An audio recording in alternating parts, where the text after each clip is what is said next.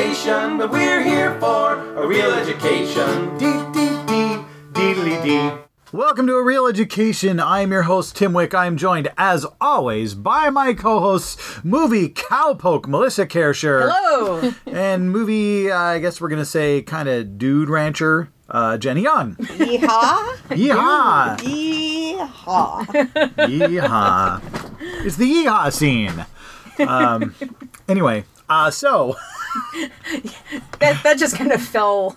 to the floor. Yeah, it's all right. So here we are. We are going to watch a movie called Stagecoach. So, Jenna, if you would tell us, what do you know about the movie Stagecoach? Okay. Stagecoach might have a stagecoach in it. A stagecoach in it. All right. I have several guesses, but... my brain is so fried right now. I'm just like, movie. I would guess that it's a Western.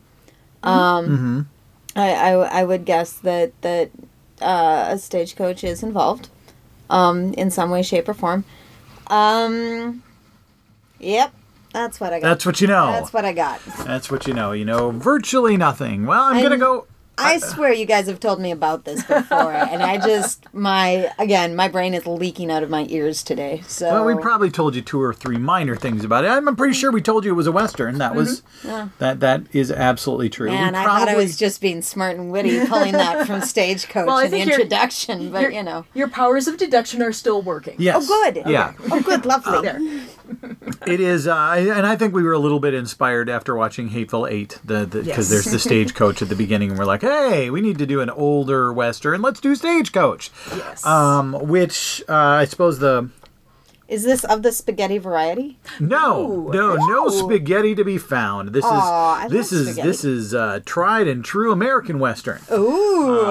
In fact, this would be one of the defining Westerns of the genre, one of the earliest that really establish the language of Westerns. There were Westerns before this film, but this establishes the language of Westerns that I think most of us would be familiar with. Yeah. I think you might have to say most successful collaboration in the history of Westerns is... I think it's begun. I don't do research. That's your job. Yes, that's your job, Melissa. Yes, so I think it begins with this movie, and that collaboration is the collaboration of the director John Ford and the actor John Wayne. Mm-hmm. Oh. So I've heard about John Wayne. John Wayne is in this movie. Spoiler. This was John Wayne started out acting in the silent film era, and he had a really long career, and Tim and I had the good fortune of seeing a 35mm print of Haunted Gold one year. Yeah, which is so early. It's a talkie, but it's so early that John Wayne looks like a kid. Yeah, and it's hard to believe that he ever looked like a kid. Yeah, and he hadn't become John Wayne yet. He couldn't throw a punch to save his life in that movie. Oh. But by this time. And also, you find out that his horse in that movie is named Duke. Mm-hmm. And that's where his nickname came from. Oh. John Wayne's nickname, the Duke, came from his horse in Haunted Gold. Oh, that's fantastic. Named the dog Indiana. But anyway, Stagecoach, the movie we're going to see tonight, is 1939, which is several years after Haunted Gold. And by this time, John Wayne does know how to throw a punch. And he has... started to form the legend of John Wayne. You can see it's still in its forming stages, but he's starting to be the building John Wayne. But the legend of John Wayne can't be fully formed without John Ford. That's right. That's right. So that's where this movie comes in. Mm-hmm. In that it takes these two people who both I think in a lot of ways in film. This is like an actor-director combination that really needed each other. Yeah. They would both produce very good films without one another, but almost every touch point of importance especially in the rise of both of them, there is connected. Mm-hmm. So that's what we're going to see. We're going to see John Wayne, and we're going to see a lot of other actors, but really, you know, John Wayne. Yes. Directed by John Ford in Stagecoach. So that's what we're going to do right now. We're going to go watch Stagecoach. You should do the same thing right now. It is streaming on Hulu. If you subscribe to Hulu, it has in the past streamed on Netflix. As of this recording, it was not streaming on Netflix, but I have a hunch it will come back every now and again, because it's an old movie and it probably doesn't cost that much for them to get the rights. Yeah, it's also one of the very formative movies of the entire Western genre. It's very famous, so it's easy to come across. Yeah, you'll find it. Yeah. So we're going to go watch Stagecoach. We'll be back.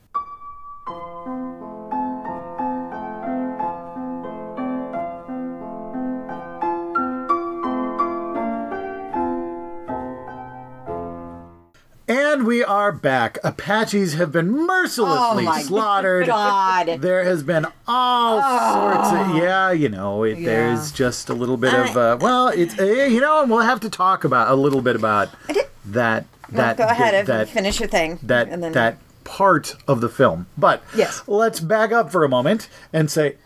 Hey, Jenna, what did you think of Stagecoach? Okay, Apaches all over the place. Oh, God. That was a beautiful, wonderful shooting scene with horrible undertones or overtones or just tones. Yeah. What I did like was like is so relative here. The use of the Cherokee... As these Apaches are doing this thing, like they don't like them anymore, and like they probably hate the Apache worse than we do. And I'm like, what time did this happen? Because if we're talking, 75 years earlier, I could see that more. Yeah, but the later on tricky. You get in the 1800s, the less likely that's going to happen. The natives are more focused on things other than fighting one another. Right. Right. For the most part. Right. So yeah, that tickled me in an awful way. Look at you, you're adorable. Okay.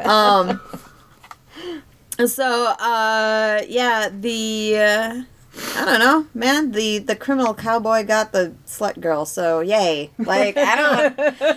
I liked it. I'm in. What? But he wasn't a criminal. It's important to remember this is the Hayes era. If he was a genuine criminal, he would have had to go back to jail. But they make it very clear that he was framed. Mm-hmm. Yeah, he was framed. He was in jail for a crime he did not commit, so it was all okay. That he but she was a slut girl. I mean, let's. Yeah. Well, they're really careful about it. I mean, because, of course, once again, Hayes era, they can't tell us that Dallas is a prostitute by saying, oh, she's a prostitute. They just have to make all the proper women treat her with disdain and then have him walk her home past houses of ill repute to drop the hint to an audience that hopefully is well... Picked it up when she showed her leg accidentally getting into a stagecoach. Like... They might have picked it up then. That was about the point I was like, that's what's going on there. All right. Yeah. Mm-hmm. So... I had my suspicions beforehand, but that really clenched it for me, so... As it were. So yeah. Yeah. The thing about this movie is it is when we talk about sort of defining the Western genre from that point on, it is this, the way they carefully, they do a really good job of establishing some complex characters, some complex character relationships. Mm-hmm. They establish this group of people who is about to be placed in peril. And then they proceed to put them into a perilous situation. And it's interesting. And the reason that I thought Stagecoach was a nice follow-up to Hateful Eight is you can see Stagecoach all over Hateful Eight. And almost every Western since. And many other films that aren't Westerns. I mean, John Ford was one of the most influential film directors in history. He made movies that weren't westerns. Yeah, he made many movies that weren't westerns. He made war movies. He when he served in World War II, he was an incredible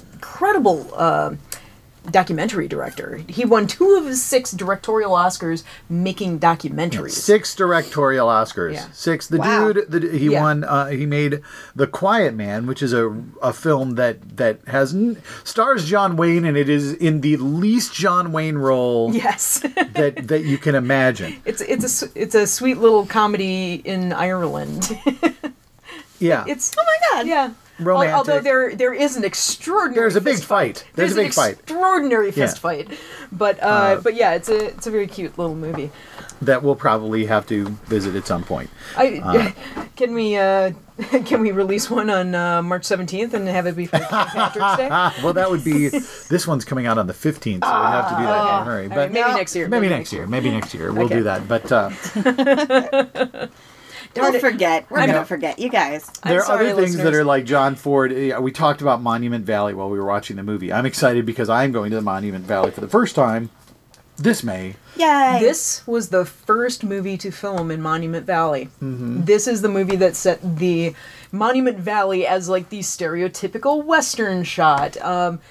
And John Ford loved Monument Valley. He fell in love with it. He shot in it over and over and over again. And it was because this film. When he traveled out to shoot the movie on location, there was I think there was a local who just sat there and advocated for filming in Monument Valley because it's an incredible place. There were no roads going through there. There was no easy way to access it, but you got John Ford out there, and John Ford says, "Oh my God, I love it. Let's shoot here." And loved it so much that it appears 3 times in the movie. So, yeah, you know, after that, he shot, I think, several, like 6 more movies in Monument Valley. I know The Searchers there's Monument Valley shots in The Searchers. And yeah. He really fell in love with the place. And what's fascinating is one of the big battles, the battle with the Navajos, mm-hmm. Which is, you know, racist and problematic. But it's interesting to note. I don't think it's the Navajo tribe, but Monument Valley is tribal land. Yes, it is. Yeah. It is controlled by a tribe, and it might be the Navajos. Yeah, I'm not looking it up in the moment, but Navajos did play the Apaches in this movie, and actually Navajos were very thankful to work on the movie because they weren't doing so hot in those days. And John Ford came in and hired hundreds of them for union scale. And nice. Yeah, and so like 200 of them alone worked on the chase scene. Yeah. Yeah. Like hundreds of these guys got hired. Oh and God, awesome. And of course, one of the things that happened because of John Ford is Monument Valley has become a tourist destination. Yeah. So that's helped them as well. But the interesting thing, I think, this you know, cowboys and Indians thing, which we don't do any. They don't do movies with cowboys and Indian themes anymore. Mm-hmm. They really don't. There's always the complicated relationship of the Native Americans to the white Europeans. Mm-hmm. Revenant, which was up for an Oscar this year, is another fine example of a movie that presents a much more complicated picture of that relationship. But you didn't start getting portrayals like that until The Searchers, which was, 1965? Yeah, and, which is a John Ford, John Wayne movie. Yeah. And the interesting thing about it is you watch this film, and John Ford and John Wayne in a town that is known for being quite liberal, both of them were actually pretty conservative. Yeah. But when it came to... John Ford was actually very liberal. Oh was he? My bad. Yeah, he... just didn't get into it much with John Wayne. John Wayne was a raging conservative. But one of the things they agreed on was the Native American situation. Mm-hmm. They were both very strong advocates for Native Americans. You know, so we talk about how he paid all the Native American scale to work on Stagecoach. Mm-hmm. You know, he and Wayne both did a lot of advocating for the Native Americans. And then you watch this film and you're like, really? But there's still... yes. You know, this is still problematic. Very. Oh, very.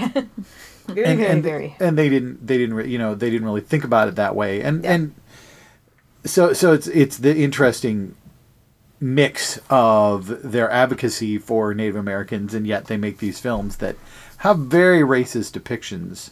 I mean, you saw it all over media in those days, no matter what race was being portrayed. I mean, sure. I mean, you even saw it here with the Mexican character in the, I don't care about losing my wife, but that was a good horse. That was a good horse. Yeah, that sort of thing. And, or, like when we had mentioned Haunted Gold earlier, there was a scared black man, with the rather unfortunate portrayal in that Western. But I guess it's progress by fits and spurts. Yeah. But on the other hand, and we can, to not spend all of our time talking about really, setting this whole movie up to the point where but they get attacked by a bunch of Native Americans and just shoot them, because they're faceless enemies. They just happen to be faceless enemies who are Native Americans. But the rest of the movie, the way that they establish these characters and build relationships with the characters is really well done. Mm-hmm. I mean, when you think about the complexity of, like, the gambler character, who is kind of a cad. Mm-hmm. Yeah. And the way that they set up this gambler character who's kind of a cad, but he's a charming cad. Mm-hmm. And the captain's wife is more willing to accept help from him than she is from the prostitute. Mm-hmm. And that... But when she needs help, when she really needs help, the people and the drunk doctor. So the people that help her are the two people that she's basically been treating with disdain the whole time. Yeah. So they take all these characters and these archetypes, and they let them have the relationships that they would normally have, but then they give a really good message about how people make assumptions about others that are totally unfair. Yeah, this movie was part of a wave in 1938, 1939. They were the first A-list Westerns. I mean, like I said earlier, Westerns had been made in the silent era and were just being cranked out because they're good entertainment, but... they were always considered kind of B-movie, kind of like horror was through the 1950s. Sure. And so this and like 4 other movies made about the same time, suddenly the studios threw a bunch of money and some really talented people at these movies, and then you started getting stuff like Stagecoach, and that's where you got these really amazing... more nuanced Westerns starting to build up steam through the 1940s and especially like the mid 50s through the 60s. The 70s had some incredibly nuanced Westerns, but this was the start. This was the start of all that. The B movies before. Here's a statistic that will kind of make you think about it. John Wayne's first film, the first film that he was featured in was in 1930. This Stagecoach was made in 1939, or rather it came out in 1939. So 9 years later, this was his 80th movie. Wow. Yeah. He worked his ass off. He worked his ass off. And this is the first one where he was actually... a star. I mean, he was almost always a leading man in pretty much everything he worked in. I think the statistic is by the time he died, he was in something like 250 movies, and only 11 of them he was not the star. But this is the movie... like not like Christopher Lee territory, but still, yeah, another 50 he would have gotten up towards Christopher Lee, but before then it was. They were just, cheap little Westerns being cranked out and, as fast as possible. And this was something new. This is a movie that was made for about $500,000 and it grossed $1 million by the end of the year. Yeah. So yeah. This was big. John Wayne is a leading man before Stagecoach. He's a star after Stagecoach. Yeah, part of the John Ford really wanted to cast him in this movie. They were friends a long time before this movie, but John Ford had never cast him in anything. And Ford really wanted John Wayne as this role, but he kind of played coy with him in trying to bait him into the project.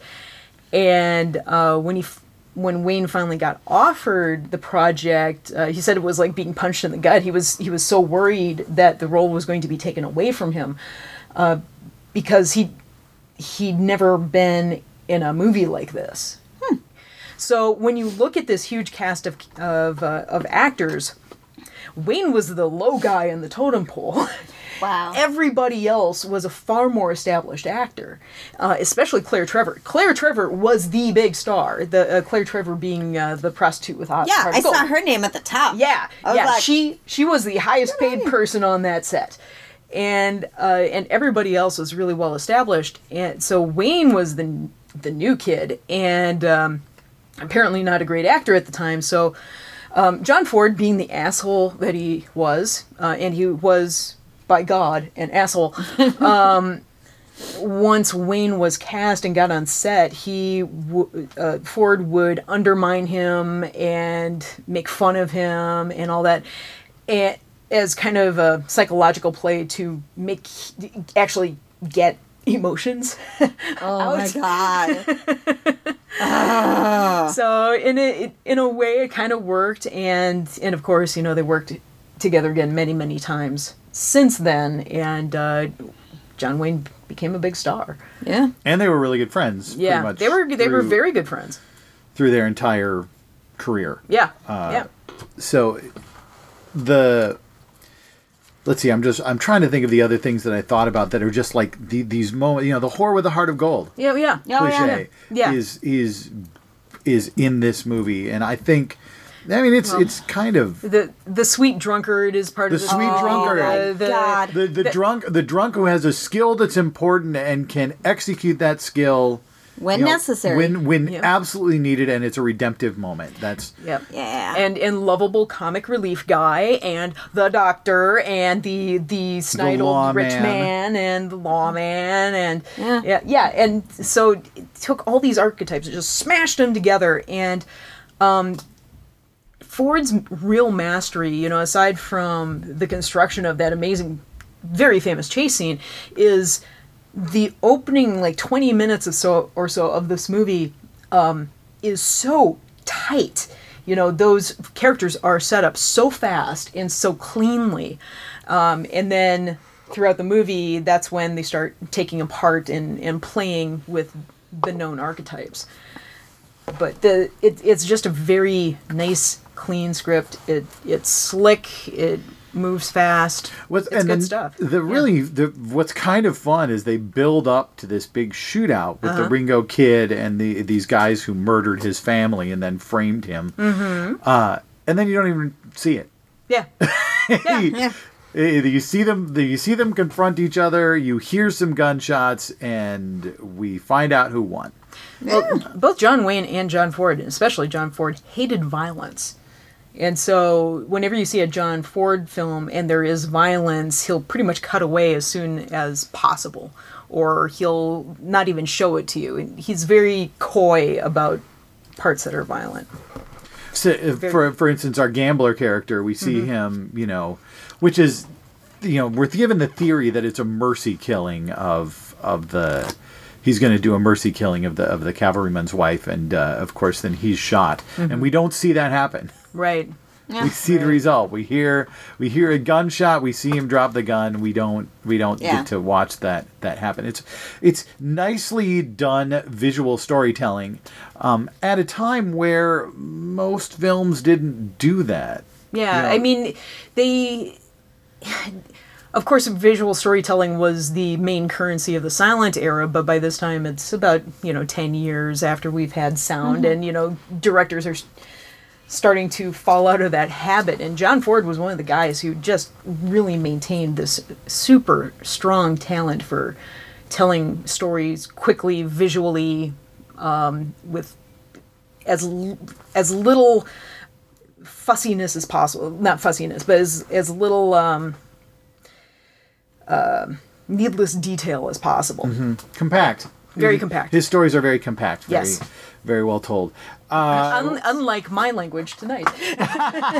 So, Melissa, do you have any other trivia written down there or interesting? Oh, I have like 9 pages of trivia here. Factoids. Oh, God. So what are the factoids about Stagecoach? First of all, I want to talk about Yakima Canutt, who worked on this movie. Yeah, you can say that again. Yakima Canutt. He was the stunt designer on this movie. And Yakima Canutt, I wanted to... God, you can say his name so many times. Yakima Canutt. Yakima Canutt. Yakima Canutt. I wanted to look up a lot more trivia about him personally, and I just didn't have the time. But he was the stunt designer on this movie, and he was pretty much like the first great stuntman in Hollywood. And he was the guy who, if I remember right, really started advocating for safety in the career of stunt people. As an actor combatant, I thank you. Yes, yes. Yeah, and he was kind of a legendary badass. And he was the guy who did the, you know, that belly crawl, the belly... stunt that you see during the chase when he jumps onto the horses and jumps forward. Well, yeah, that was him, and also when being dragged along the ground, that was him. When he falls, when the one character is shot while he's riding the horses and falls, and the stagecoach gallops over him. Yeah. That's him. Nice, yeah. Nice. And they only shot it once because he very carefully planned the stunt and. It pulled off just fine, and he got up and he said, "Okay, if you want, you can shoot it again." And John Ford's like, "No, I don't ever want to do that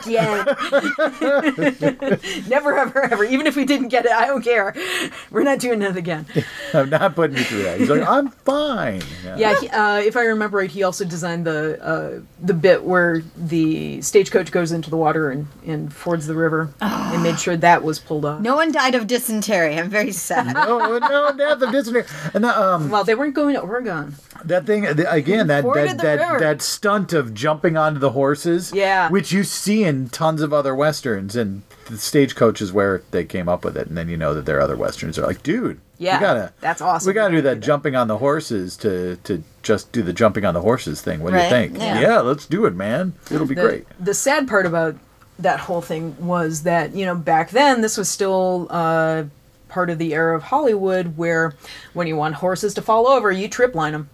And so all these shots of the horses running along and the guy getting shot off the horse and the horse falls at the same time, it's a trip line. And of course, the horse doesn't know it's going to fall. So that wound up, making a lot of broken and therefore dead horses. So it wasn't until, it was still a few years after this. I can't remember what the straw that broke the camel's back was, but... It was a tripwire. It was a damn tripwire. It was a tripwire that broke the camel's back. Yeah. I can't remember when they finally did away with that. Yeah, I mean, that explains why at the closing credits it says no Native Americans were harmed during the making of this film, but it didn't say anything about animals. Yeah, they didn't care about the animals. Yeah. So, all right, what are our other interesting points that we need to make? Well, let's see. Certainly nothing about the score, because it's, The guy who wrote the score was apparently excluded from the credits. But there was a local shaman who predicted all the clouds they needed, and sure enough, the clouds showed up. Oh, that's fun. All right, so lots and lots of people, aside from Yakima Canutt, worked on this movie. Yakima Canutt. Write that one down. Of course, John Carradine, who... he played Hatfield, is in this movie.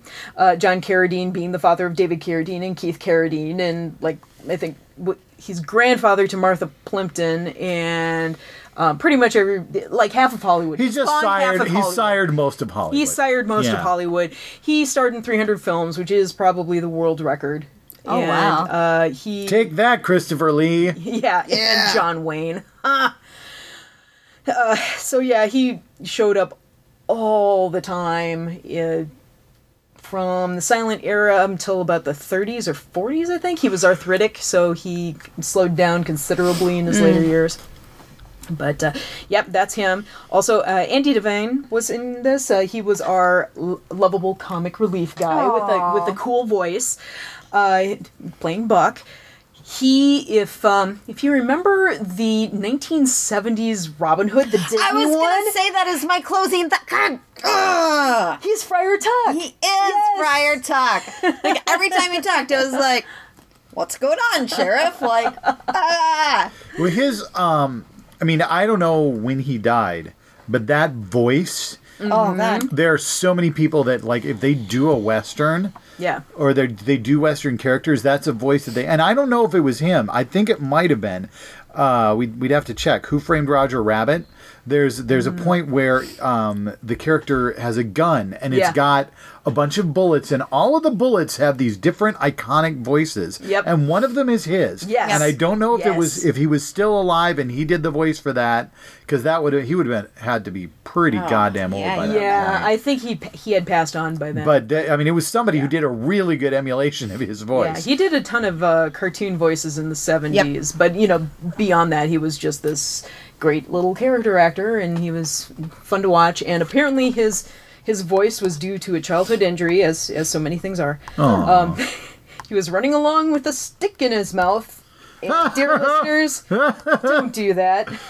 Don't do that. Unless you want a long career as... Well, he couldn't talk for about a year, and then eventually started recovering, but it was kind of wheezy, and he got his voice from that, but it, you know, it sure would suck to not be able to talk for so long, right? I wouldn't survive. Okay. So also we had, speaking of character actors, we had Donald Meek playing Samuel Peacock, who had a long career of playing doctormen or, you know, bankers and, you know, people of that ilk. He was in tons of movies in this era. He was in You Can't Take It With You and Captain Blood and State Fair, and he came to the U.S. in 1912 and, you know, started in movies after that, of course. But before he came to the U.S., he played something like 800 roles on stage. Oh, my God. In Britain and Australia. God, Christopher Lee, it turns out he was a lazy asshole. Christopher Lee only did like 200 movies. God. Only. Seriously. So, now we're down to... Claire Trevor. I should talk about Claire Trevor a little bit. Also a really great actress. Unfortunately, not many people remember her today, but she was in Key Largo and Murder, My Sweet and The High and the Mighty. She really... You know, she was a star here, but from here she launched into even bigger stardom during the film noir era. So she got an Oscar for Key Largo because she was this... she played this boozy, alcoholic gangster moll who, you know, during kind of this lock-in in Key Largo, she's... The Edward G. Robinson character takes all the booze from her, and she sings to get booze, and so there's just this sequence where she's just rending her heart out trying to get through this song, hoping she gets alcohol. And she's a great little actress. She was actually around until the year 2000, when she finally passed away. She started acting in 1933. She was really versatile. She played these strong, interesting female characters, always fun to watch. So she was really well used here. But beyond that, of course, we should talk about John Wayne. What? Who's that? John Wayne? I know. Some guy. Some loser. It'd be sad if I got through this whole trivia thing and didn't say a lot about John Wayne. Some whacker actor. There is a shit ton of trivia about John Wayne out there. I don't know if you guys know that. But I heard he never rode a horse before he did a movie. That's about right. He also never served in war. No. John Ford was pissed that he never enlisted in World War II, but I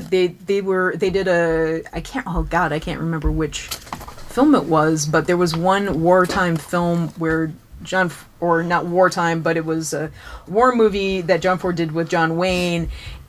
And in the credits, John Ford credited all the actors with the title that they earned during World War II.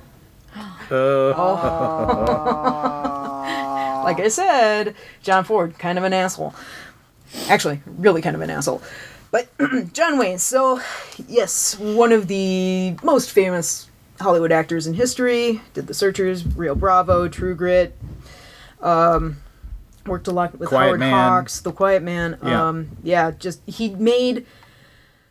The Man Who Shot Liberty Balance. For 51 years straight, he made at least one movie a year. Except for 1 year, which was, I think, 1975, where he didn't actually make a movie, but two of his films came out in that year. So was that the year he died? I mean, he died, no, right? He died in 1979. Okay. So he was born in Iowa. I've actually been to his house. It's just outside of Des Moines. It's still there. It's very lovingly taken care of. Oh. It's a tourist trap, so you can go in and buy John Wayne stuff. It's the cutest little town. I think it's Davenport, Iowa. It's adorable. Huh. Very sweet. There are flowers everywhere. John Wayne flowers. John Wayne flowers. So yeah. When he was a kid, he moved to California with his family. They had a ranch for a while, and the ranch went under, and then they eventually moved to the city. And by some weird turn of events, he wound up knowing Tom Mix, who was a silent film cowboy actor at the time, very, very famous. And Tom Mix brought John Wayne in as a prop man during the silent film era. And so after some time, working his way up, he wound up getting cast in films, and I kind of already covered that period. So he finally, after this long, long, very influential career, he finally got an Oscar for True Grit, which is interesting because it's not one of his best roles. I would have given it to him for The Searchers, but... Most people would have given it to him for The Searchers. Yeah, but True Grit was kind of like, he's getting old, we should give him an Oscar. So, beyond that, he also got the Congressional Medal of Honor in the 70s. He was a very... He was a lifetime friend of Ward Bond. He actually kind of kept this little team of friends around him who were all like character actors in Westerns. And Ward Bond was probably when he was most often seen around. But there was a quote I saw from John Ford, who was apparently tooling around on his yacht at one point, and both Ward Bond and John Wayne were on the yacht, and there's a journal entry from that cruise that says, "Caught the first mate, John Wayne, pissing in Ward Bond's flask this morning. Must remember to give him a raise." Nice. Yeah, there are so many stories about John Wayne being a prankster? Well, prankster, cantankerous old coots, generally interesting person. There's a story about him.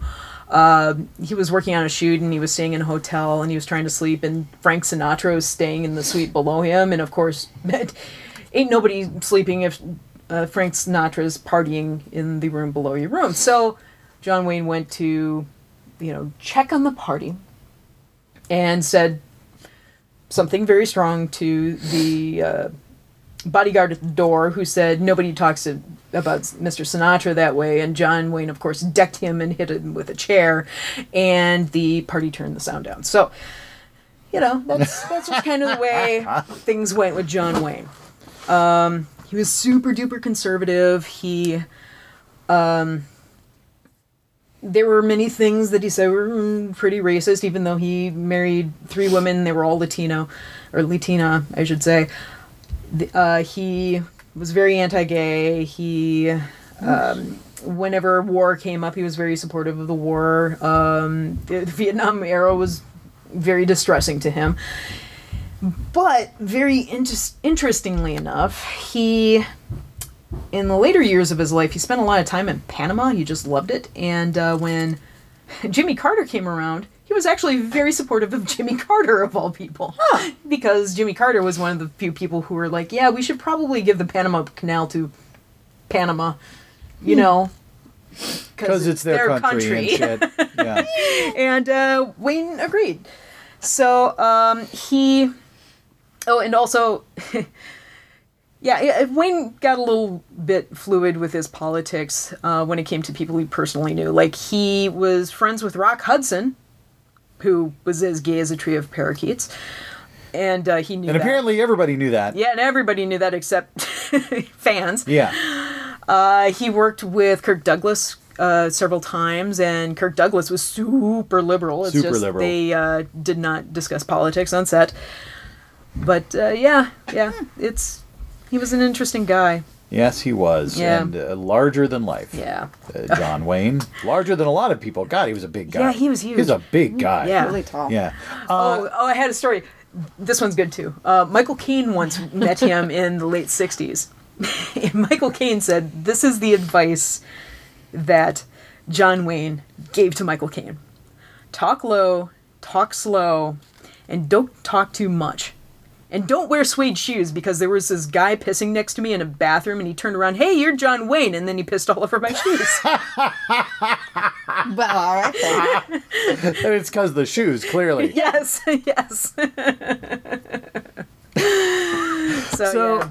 All right, now do we have any details about John Ford along with John Wayne? We do. It's like you didn't prompt me, and yet I knew. Yes, because I still have pages of notes to go through. Oh, my goodness. John Ford, kind of branching from John Wayne here. John Wayne was in a movie called Red River, directed by Howard Hawks in 1948. And Howard Hawks is another big Western director, but anyway. Yeah, fantastic director. I love me some Howard Hawks. But anyway... we'll get to Howard Hawks. John Wayne was very good in Red River, and of that movie, John Ford said, I never knew this son of a bitch could act. So John Ford, he came to Hollywood because his brother was an actor. He had, I think, three brothers, and one of them turned actor, and so he started getting cast in roles, so John Ford kind of came along. I think his brother was actually in Stagecoach. I forgot to look that up. Well, let me take a look. I've got the IMDb screen right up here, by the way. I'll be keep going. Yeah. So John Ford, he made lots and lots of movies. The Stagecoach was his first Western in 13 years, I think it was. He started making movies in the silent era and was making a whole bunch of other movies during the 1930s. They just weren't Westerns. And then Stagecoach was his return to the Western form. Francis Ford was indeed in Stagecoach. Yeah, that's what I thought.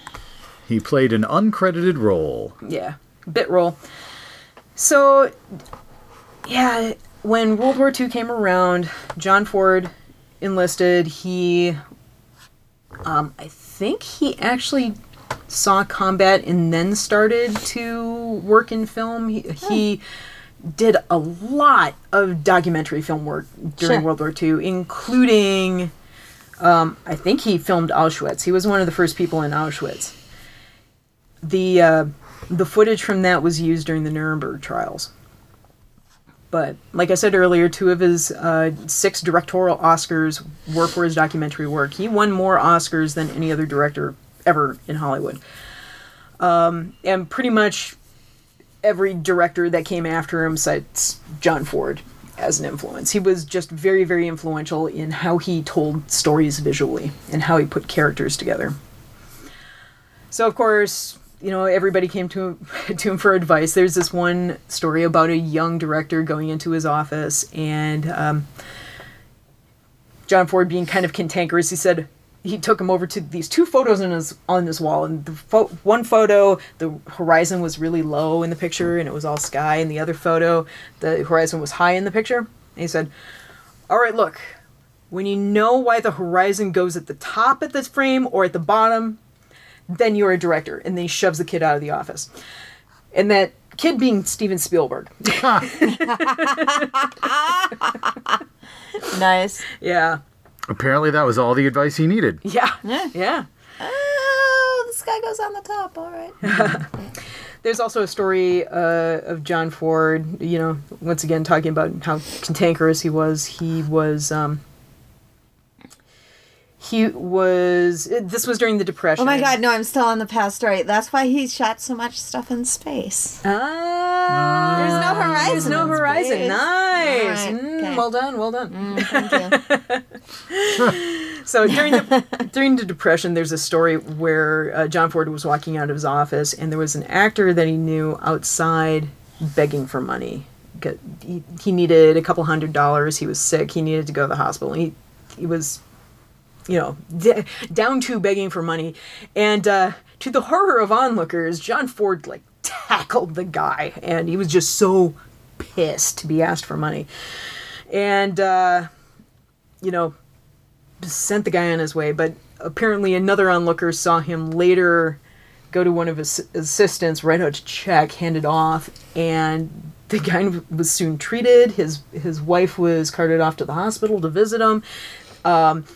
Somebody bought their house for them, and they were on a pension for the rest of their lives, apparently, from John Ford. So he, like I said earlier, he was a liberal Democrat, even though he was an asshole. There's a story where he was working on a movie with John Wayne, I think it was in the 50s, and I can't remember who else was with them, but John Wayne and this other very conservative actor were, bitching about, liberals in government or something like that, and John Ford walked over and he said, "All right, shut up, you made your money under Roosevelt." Oh, wow. Damn. When you see later photos of John Ford, he's missing an eye, and that's because he, just before filming The Searchers, he got some sort of weird rash around his eye, and literally it took his eye, so he has an eye patch during his later years. At one point of his life, he had an affair with Catherine Hepburn. Oh. Yeah. Not unusual. Yeah, not unusual, but which is, it sounds very judgmental of Catherine Hepburn. I don't want to make that, because Catherine Hepburn totally could sleep with whoever she wanted. No, it's true. And, but having an affair with her was not unusual. But Hepburn dumped him and then went off to begin her lifelong love story with Spencer Tracy. And Spencer Tracy and John Ford worked a lot together prior to that time. Not for 20 years since. Oh, dear.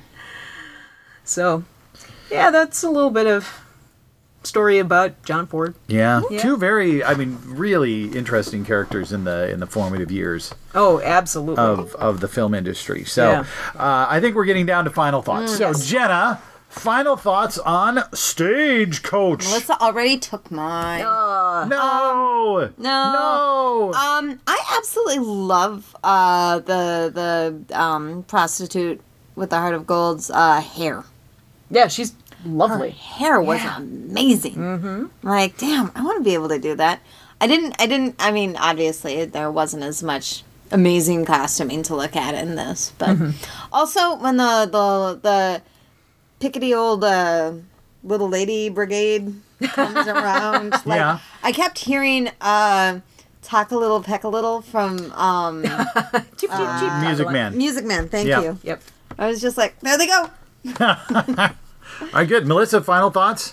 John Ford could speak French, German, Chinese, and Gaelic.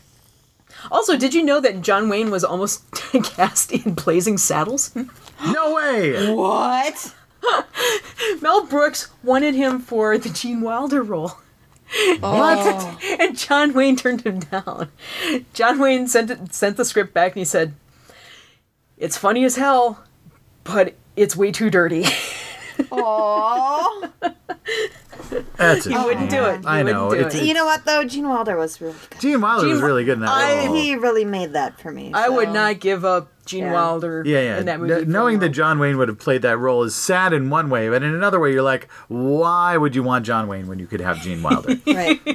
Okay, so my final thought, as always, is to tell you what we're going to watch next. Yes. So our next film, it is that time of year. We are going to watch the film that has just won the Best Picture Oscar for 2016. That film being Spotlight. Yay. And I have to say that whenever I hear the name of the film Spotlight, I think of that awful Neil Diamond song, Heartlight. Oh, and God.